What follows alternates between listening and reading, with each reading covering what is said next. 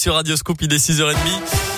On va retrouver Chiran dans quelques instants. On va parler météo aussi. Et puis d'abord, votre scoop info local. Le tour de l'actu maintenant avec Colin Cotte. Bonjour. Bonjour Mickaël. Bonjour à tous. Et à la une de l'actualité aujourd'hui, cet appel à la grève nationale dans les écoles, les collèges et les lycées du pays. Les trois quarts des profs du premier degré ont l'intention de ne pas faire classe aujourd'hui. Ils protestent contre la gestion de la crise sanitaire à l'école par le ministre de l'Éducation. Dans le viseur des instituts, notamment les changements à répétition de protocoles sanitaires parfois appliqués du jour au lendemain et communiqués dans la presse plutôt que par les canaux officiels du ministère. Euh, chose rare, le mouvement est soutenu par la principale fédération de parents d'élèves qui appelle d'ailleurs ses adhérents à ne pas emmener les enfants à l'école aujourd'hui. Grève soutenue également par le syndicat des inspecteurs d'académie, souvent en première ligne face à la colère des profs. Euh, dans le département de l'Ain, environ 200 écoles seront fermées aujourd'hui, soit une sur deux indiquent les syndicats. 70% d'enseignants seront grévistes. Euh, pour le second degré, il faudra attendre le milieu de journée pour connaître l'état de la mobilisation. Notez que le service minimum d'accueil sera mis en place à Bourg-en-Bresse et Mâcon où des manifs sont prévus respectivement à 14h30 devant la mairie et à 15h devant les bureaux de la DSDEN.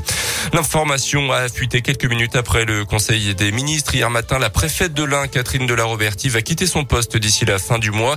Elle a occupé le bureau de l'avenue Alsace-Sereine à Bourg pendant 17 mois. On ne sait pas encore si elle sera appelée à d'autres fonctions euh, dans le corps préfectoral, par exemple, selon le progrès. Euh, c'est Cécile Bigot-Déquezer, actuelle préfète des Landes, qui euh, lui succéder.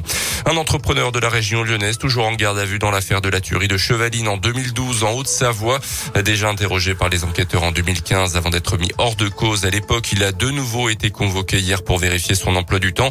Euh, ce serait le motard vu par deux agents forestiers au moment de la mort violente de trois membres d'une même famille britannique et d'un cycliste. Dans le reste de l'actu aussi, le Sénat a voté hier un projet de loi sur le pass vaccinal largement modifié. Il ne pourra être imposé que lorsque les hospitalisations liées au Covid sont supérieures à 10 000 en France. Autre condition, le pass vaccinal ne sera maintenu que dans les départements où le taux de vaccination est inférieur à 80% ou avec un taux d'incidence élevé. Le pass sera également valable uniquement pour les plus de 18 ans. Le projet de loi doit être discuté en commission mixte paritaire aujourd'hui. Les sports en foot, le FBVP espère se relancer après sa défaite contre Annecy le week-end dernier.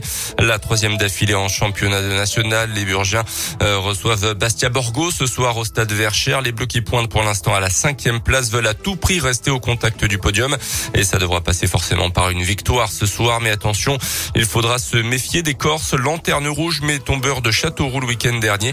Alain Pochal, l'entraîneur du FBVP au micro Radio Scoop de Didier Berthet. Euh, les matchs sont pas simples hein, puisque Châteauroux avec son armada et encore un recrutement XXL au mercato d'hiver, eh ben ils ont chuté chez le dernier. Donc c'est exactement ce que représente ce championnat. Tous les matchs sont très très difficiles et celui de Borgo qui sera regonflé à bloc avec euh, cette victoire contre Châteauroux va venir euh, avec les dents acérées pour essayer de nous faire chuter aussi. Mais on doit avoir des arguments aussi à domicile pour euh, emporter ces trois points. On attend forcément une réaction d'orgueil, puis aussi par le jeu parce que c'est aussi le jeu qui conditionne aussi, je pense, et le contenu euh, les résultats. FBBP Bastia Borgo, coup d'envoi du match ce soir à 19h au stade Verchères. Et puis en basket, la Gielbourg, tout près d'un exploit hier soir à Bologne. Les Bressans ont bien tenu, mais se sont finalement inclinés d'un tout petit point contre l'équipe italienne, euh, demi-finaliste de l'Eurocoupe l'an dernier, 83 à 82. Merci beaucoup Colin Code. Prochain scoop info dans une demi-heure. Ce sera